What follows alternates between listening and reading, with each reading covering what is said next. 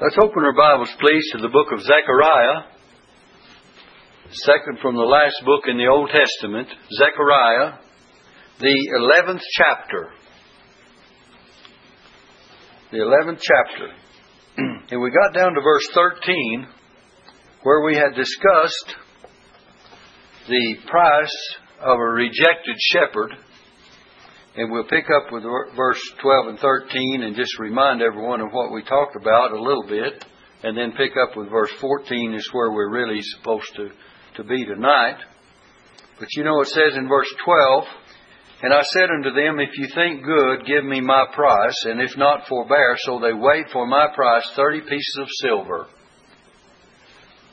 This was the price of a rejected shepherd. "And the Lord said unto me, Cast it unto the potter, a goodly price that I was prized at of them. And I took the thirty pieces of silver and cast them to the potter in the house of the Lord." And of course, the familiar scripture that we have is Matthew twenty-seven, verse nine, where Jesus was priced at thirty pieces of silver. And it says, "The price of him that was valued, whom they of the children of Israel did value." That's the price that Judas sold Jesus for. And you know, when we studied it in our last lesson, we found that it was the price of a lowly, gored, bloody slave. That's the price that was paid for a lowly, gored, bloody slave. And we had that back in the book of Exodus, where it uh, tells us about it in the twenty-first chapter. And yet the freeman was valued at twice that price. And if you turn to Exodus chapter twenty-one, we'll just bring this to your remembrance again and won't spend too much time on it. But Exodus chapter twenty-one and verse thirty-two, you'll see that this is the price that was paid for a servant or a slave. twenty-one, verse twenty-eight, we'll pick up with twenty-eight on down through thirty-two. It says, "If an ox gore a man or a woman that they die," this is verse twenty-eight, "then the ox shall be surely stoned, and his flesh shall not be eaten, but the owner of the ox shall be quit. But if the ox were wont to push with his horn in time past, and it hath been testified to his owner, and he hath not kept him in, but that he hath killed a man or a woman, the ox shall be stoned, and his owner shall also shall be put to death. If there be laid on him a sum of money, then he shall give for the ransom of his life whatsoever is laid upon him." They could negotiate whether or not this person would be due a great sum of money for being killed by this man's ox that would gore him. And it says in verse thirty-one, "Whether he have gored a son or have gored a daughter, according to this judgment shall it be done unto him." Now then, in verse thirty-two it says, "If the ox shall push a man's servant or a maidservant, he shall give unto their master thirty shekels of silver, and the ox shall be stoned." Thirty pieces of silver was the price of a manservant or a maidservant that had been killed by this ox. So, a, we said that it was the price of a common slave that had been, uh, a lowly slave that had been gored or, and uh, killed, and that was the price that was laid upon that one. We gave you in our lesson also that it was the price of an outcast woman. And you found that in the book of Hosea three, verse two. And we won't take time to rehearse all that because we've already taught it. But you see, the price that was laid upon Jesus was the price of a rejected shepherd. You know, the Bible says he came into his own, and his own received him not. Uh, Isaiah predicted that. He said, "He is despised and rejected of men, a man of sorrows and acquainted with grief." So he was a ser- servant or a slave, and he was a rejected shepherd by his own, and he was also cast out as an unclean person. Remember, they would cast him out of their coast. So in all three of these situations, it was the price that was laid upon Jesus, and it was the price of these three different categories of people that we just pointed out. And we went into detail on it in our last lesson, so we'll Uh, just leave it alone for now and go into the next verse. It said in verse fourteen, "Then I cut asunder my other staff even bands. Remember, there were two staffs. One was named Beauty and one named Bands, that I might break the brotherhood between Judah and Israel. Now, if you look back in verse uh, ten, it says, I took my staff, even Beauty, and cut it asunder, that I might break my covenant, which I had made with all the people. These two staffs, you find them mentioned in verse seven. It says, and I took unto me two staffs, the one I called Beauty and the other I called Bands, and I fed the flock. That's verse seven. Beauty having to mean graciousness, God's free grace, and God's free favor. And Bands speaks of union. And this first one was broken as a result, in verse ten, of Christ coming to His own people and them rejecting Him. So the graciousness and pleasantness was removed from them as a nation and as a people and given to another people. In verse eleven it says, and it was broken in that day. And so the poor of the flock that waited upon me knew that it was the word of the Lord. There were some, very few, among all those Jews in that day that still believed and trusted in the Lord, but as a majority of them, they rejected Christ as the Messiah. And verse ten tells us that He broke that covenant.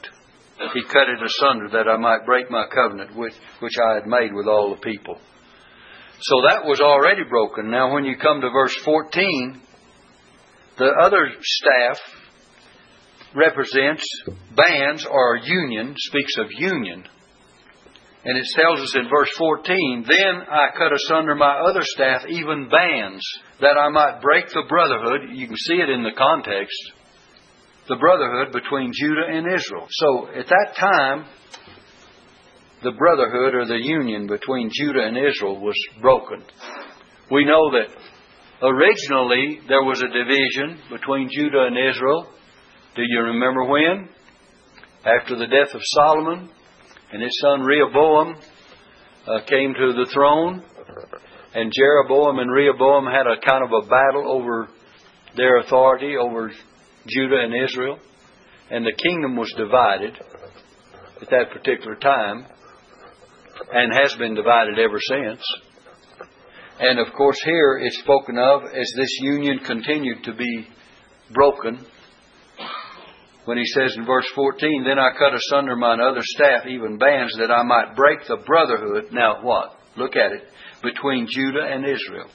These bands of brotherhood were broken. This union was broken. And it is still broken. And it is a broken union until the, they repent and receive Jesus as the Messiah at a future time. There will be a time when they will repent, and then Jesus will reunite them at His second coming. And they'll all be one people again. In fact, if you remember in the book of Revelation, it speaks of all the tribes being uh, brought again together. And the reunion will take place at Christ's coming.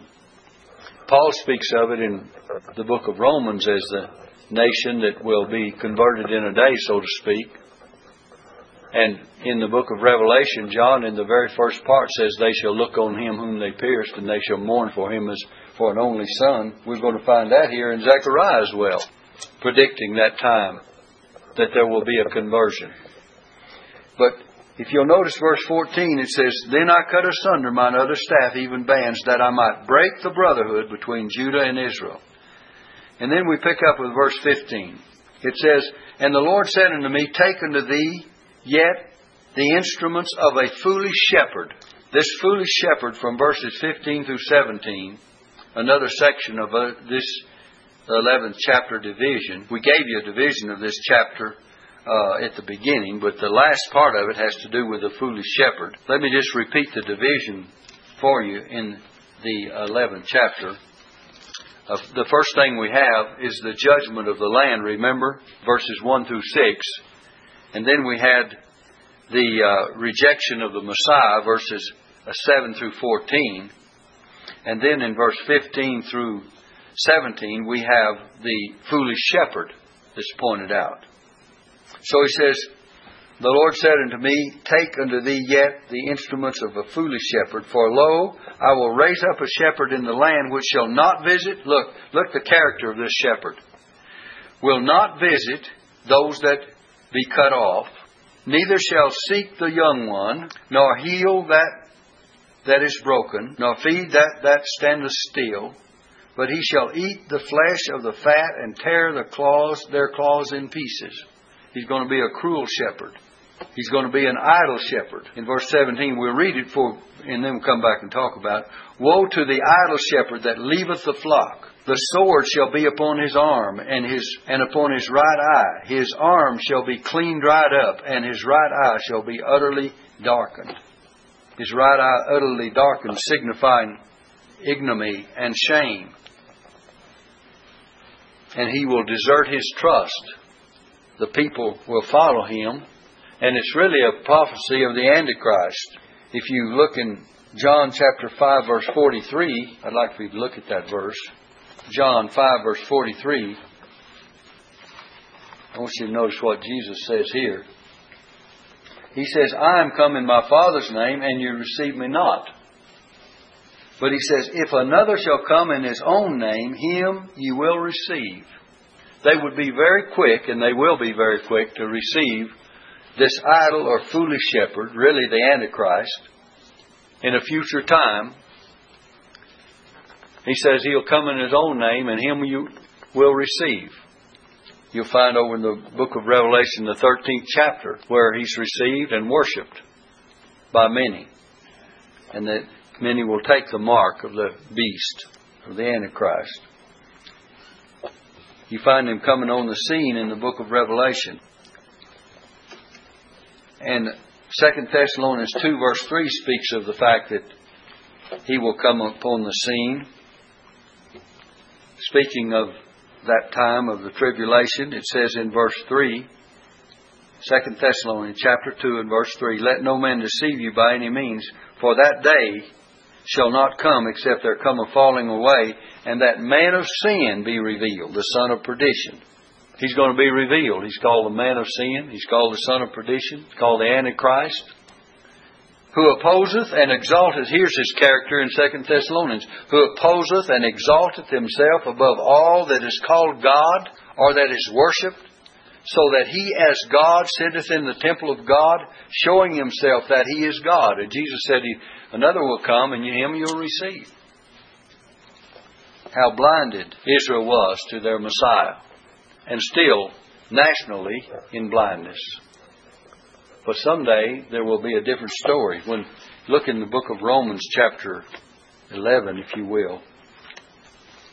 And Paul predicts the time of their conversion in verse twenty-five. Let's read verse twenty-five and twenty-six.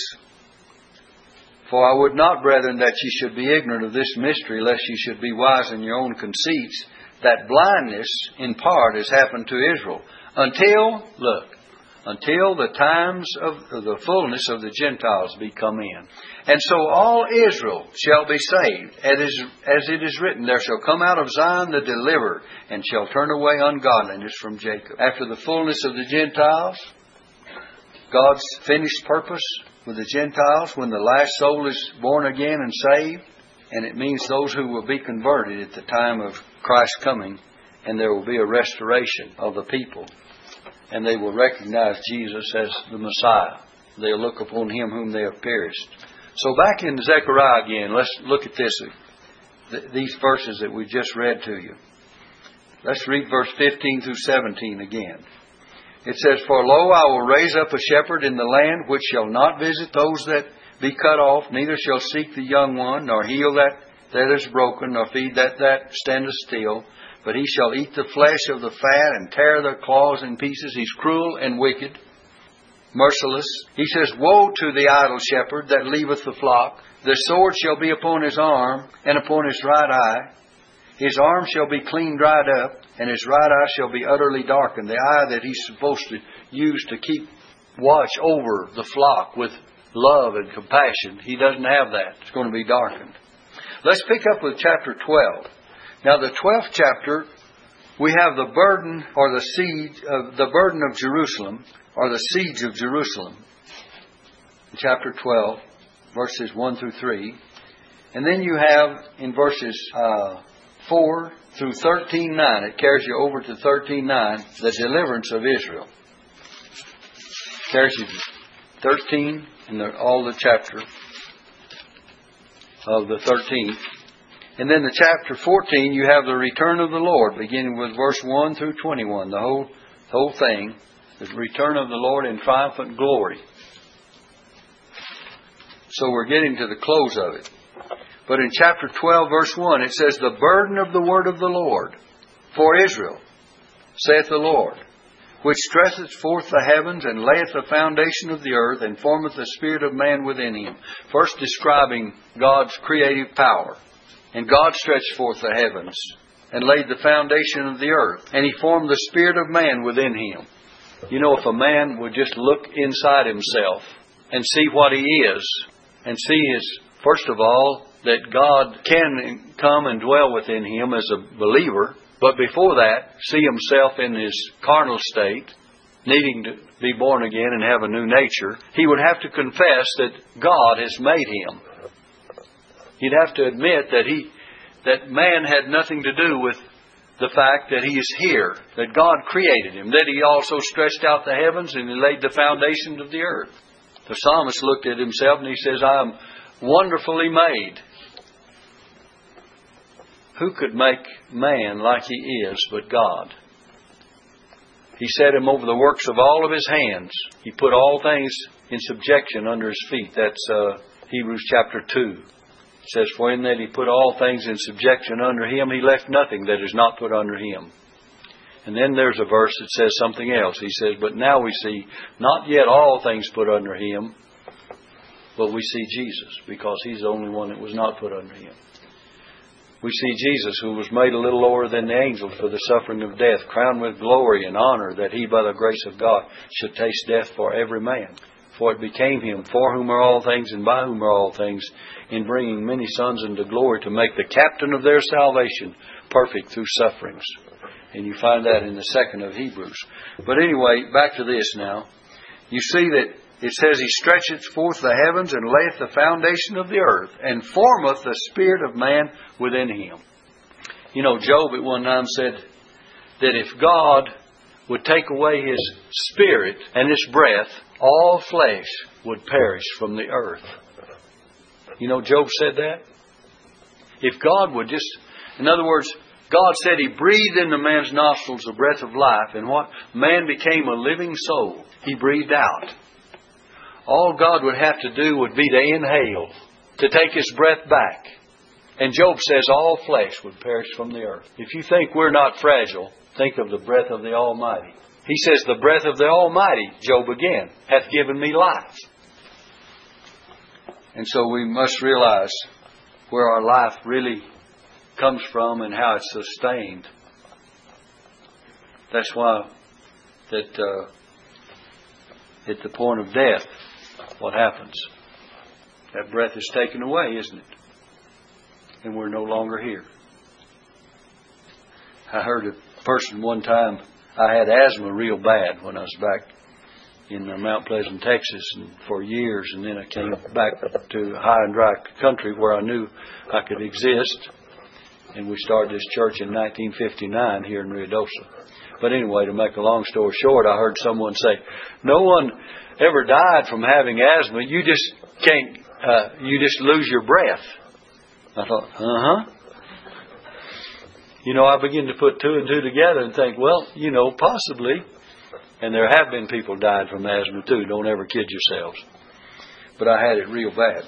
But what we're saying here is the breath of the Almighty, and formeth the spirit of man within him.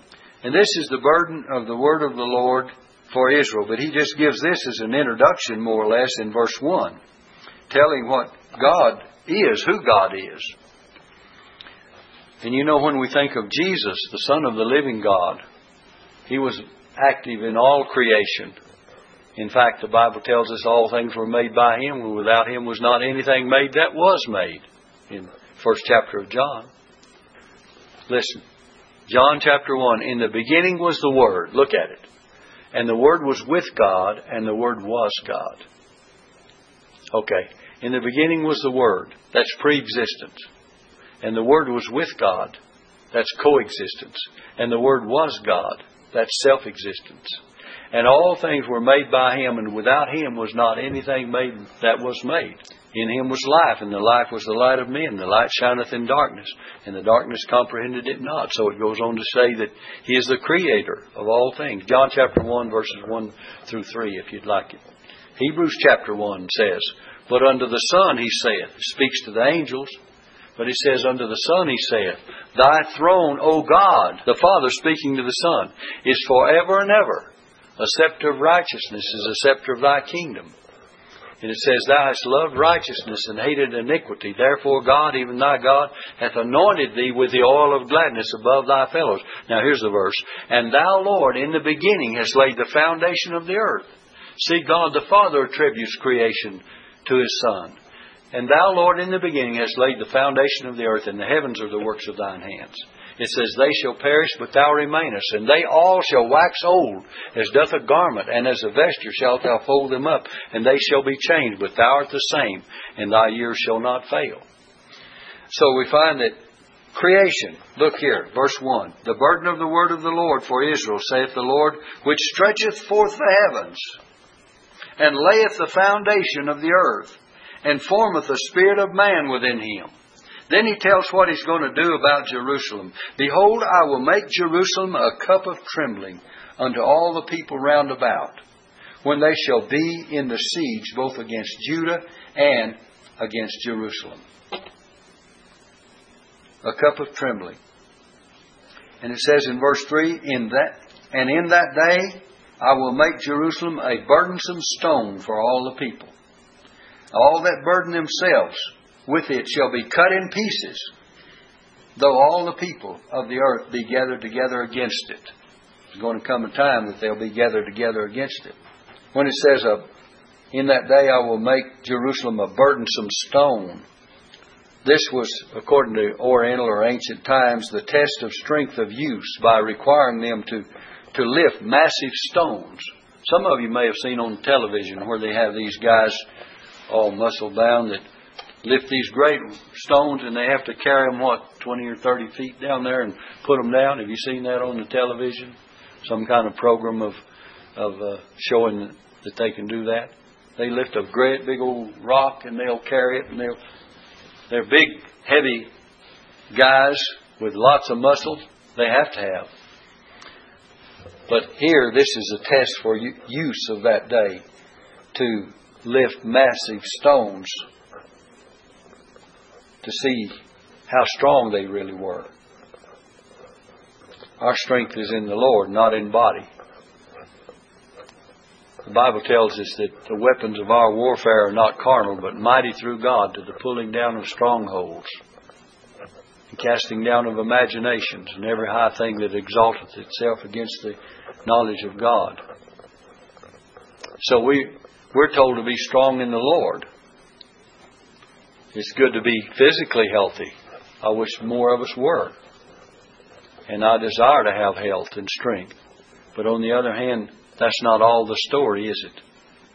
We need both physical and spiritual strength. Remember, Paul told Timothy, he said, bodily exercise profiteth little. He means for a little time. But godliness is profitable in all things, having the promise of the life that now is and of that which is to come. So there's strength in growing in a godly way, in a spiritual way. All right, let's look at this. It says in verse three, And in that day will I make Jerusalem a burdensome stone for all the people. All that burden themselves with it shall be cut in pieces. Now those that receive Christ will receive His grace and forgiveness and mercy. But those that reject Him, there's another story. Look in Matthew twenty-one, verse forty-four. Matthew chapter twenty-one and verse forty-four. It says, And whosoever shall fall on this stone shall be broken. Now look. But on whomsoever it shall fall, it will grind him to powder. The ones that receive Christ come with a broken heart and a broken spirit, knowing that they need the Lord. But the ones who lift up themselves and reject Christ, not only of His own, but of all. And finally, this judgment stone will fall upon uh, the Antichrist and all of his group with power. Whosoever shall fall on this stone shall be broken, but on whomsoever it shall fall, it will grind him to powder. And when the chief priests and Pharisees had heard his parables, they perceived that he spake of them. They rejected Christ. But when they sought to lay hands on him, they feared the multitude because they took him for a prophet. So uh, there were Christ rejectors in his day. There have been through the ages, and there will be in the future. Back in Zechariah chapter twelve, he says in verse three that all, though all the people of the earth be gathered together against the last part of verse three, all the people of the earth, there are going to be many peoples and nations gathered together against Jerusalem. And in verse four it says, in that day. Notice how many times it says in that day. Verse three says, in that day. Verse four says, in that day. Verse six, in that day. Verse eight, in that day. In verse nine, it shall come to pass in that day. Verse eleven, in that day. And even when you get to chapter thirteen, verse one, in that day there shall be a fountain open. So he's speaking of future time, and that day is not yet come. But if you look at verse four again, we'll continue. It says, in that day, saith the Lord, I will smite every horse with astonishment, and his rider with madness. And I will open mine eyes upon the house of Judah, and will smite every horse of the people with blindness. God's judgment will rest upon all the nations and people that oppose him.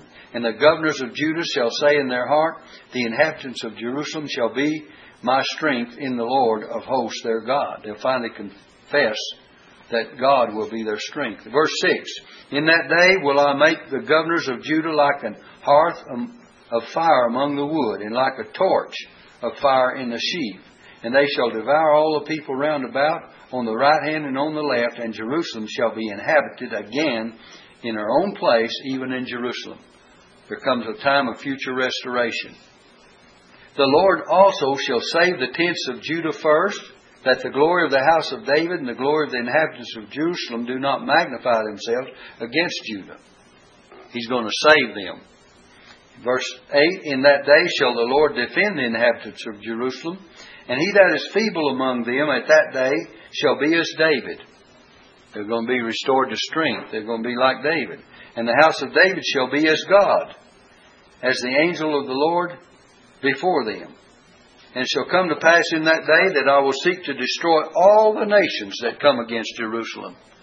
This is a prophecy of the destruction of all nations that will come against God's people. In the book of Revelation, we find the story. And I will pour upon the house of David. Now look at this, verse ten. I will pour upon the house of David and upon the inhabitants of Jerusalem the spirit of grace and supplication.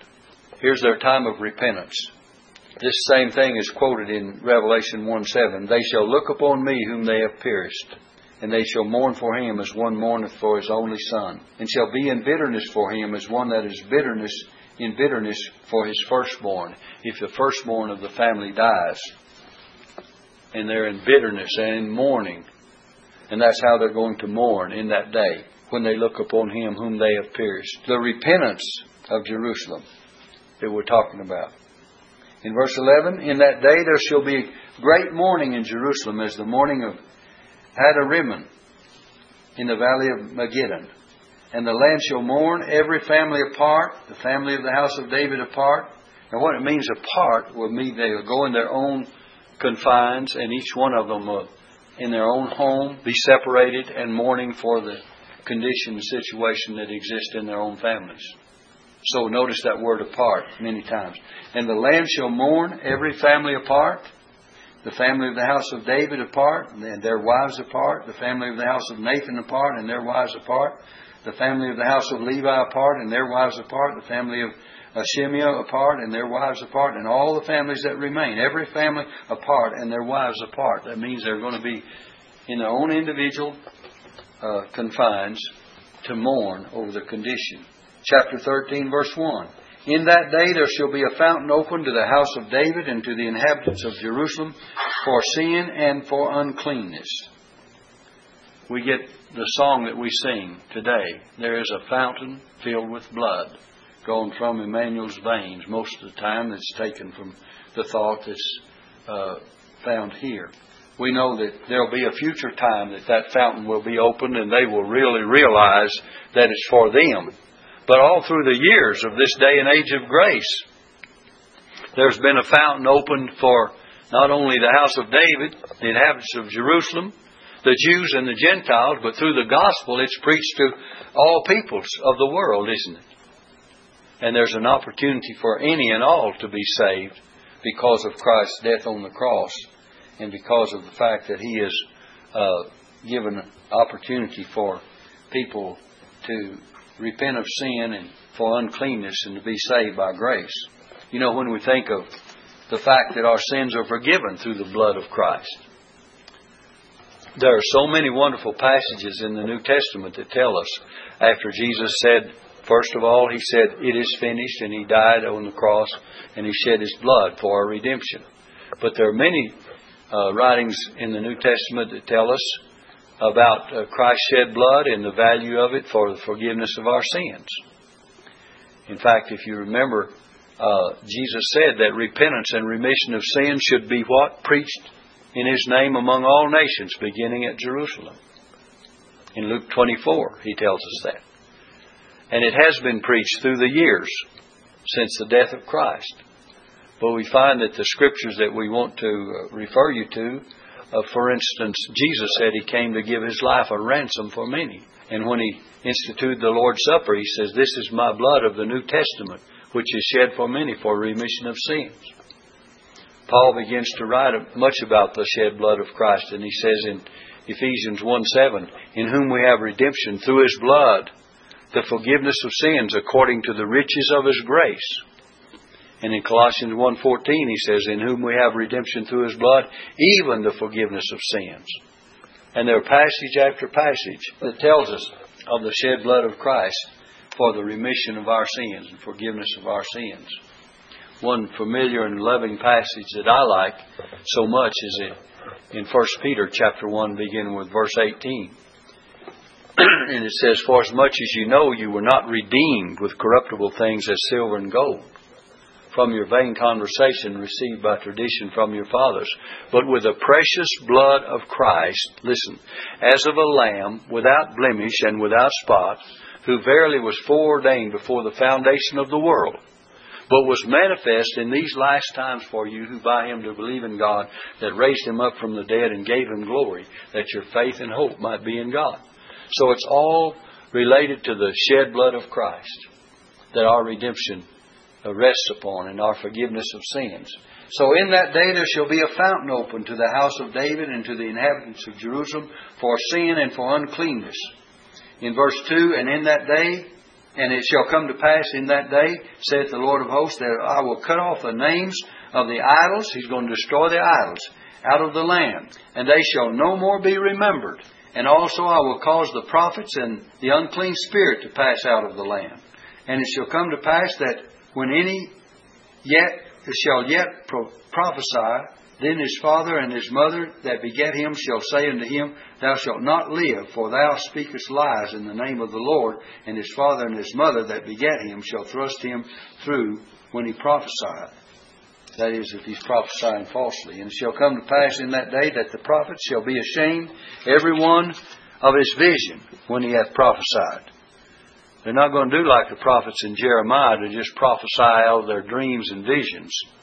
"Neither shall they wear a rough garment to deceive, but he shall say, I am no prophet, I am an husbandman, for man taught me to keep the cattle of my youth. And one shall say unto him, What are these wounds in thine hands? Then he shall answer, Those with which I was wounded in the house of my friends." This could well figure what Jesus went through in being wounded, wounded in His hands. Verse seven says, "Awake, O sword, against my shepherd, and against the man that is my fellow, saith the Lord of hosts. Smite the shepherd, and the sheep shall be scattered."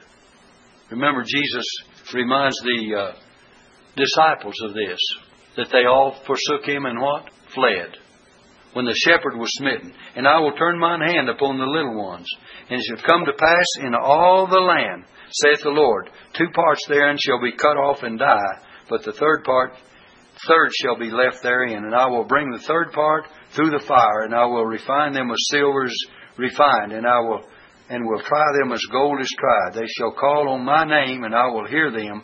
I will say, it is my people, and they shall say, the Lord is my God.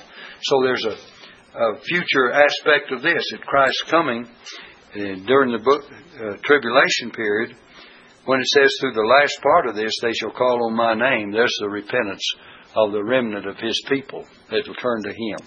We won't have time to take up the fourteenth chapter, but I trust that we'll take it up Wednesday night and deal with the fourteenth chapter of Zechariah. This is the return of the Lord in triumphant glory, and you'll find a lot of things that have to do with Christ's second coming in this fourteenth chapter. And there will be a blessing. So we'll pick it up in the fourteenth chapter in our next lesson.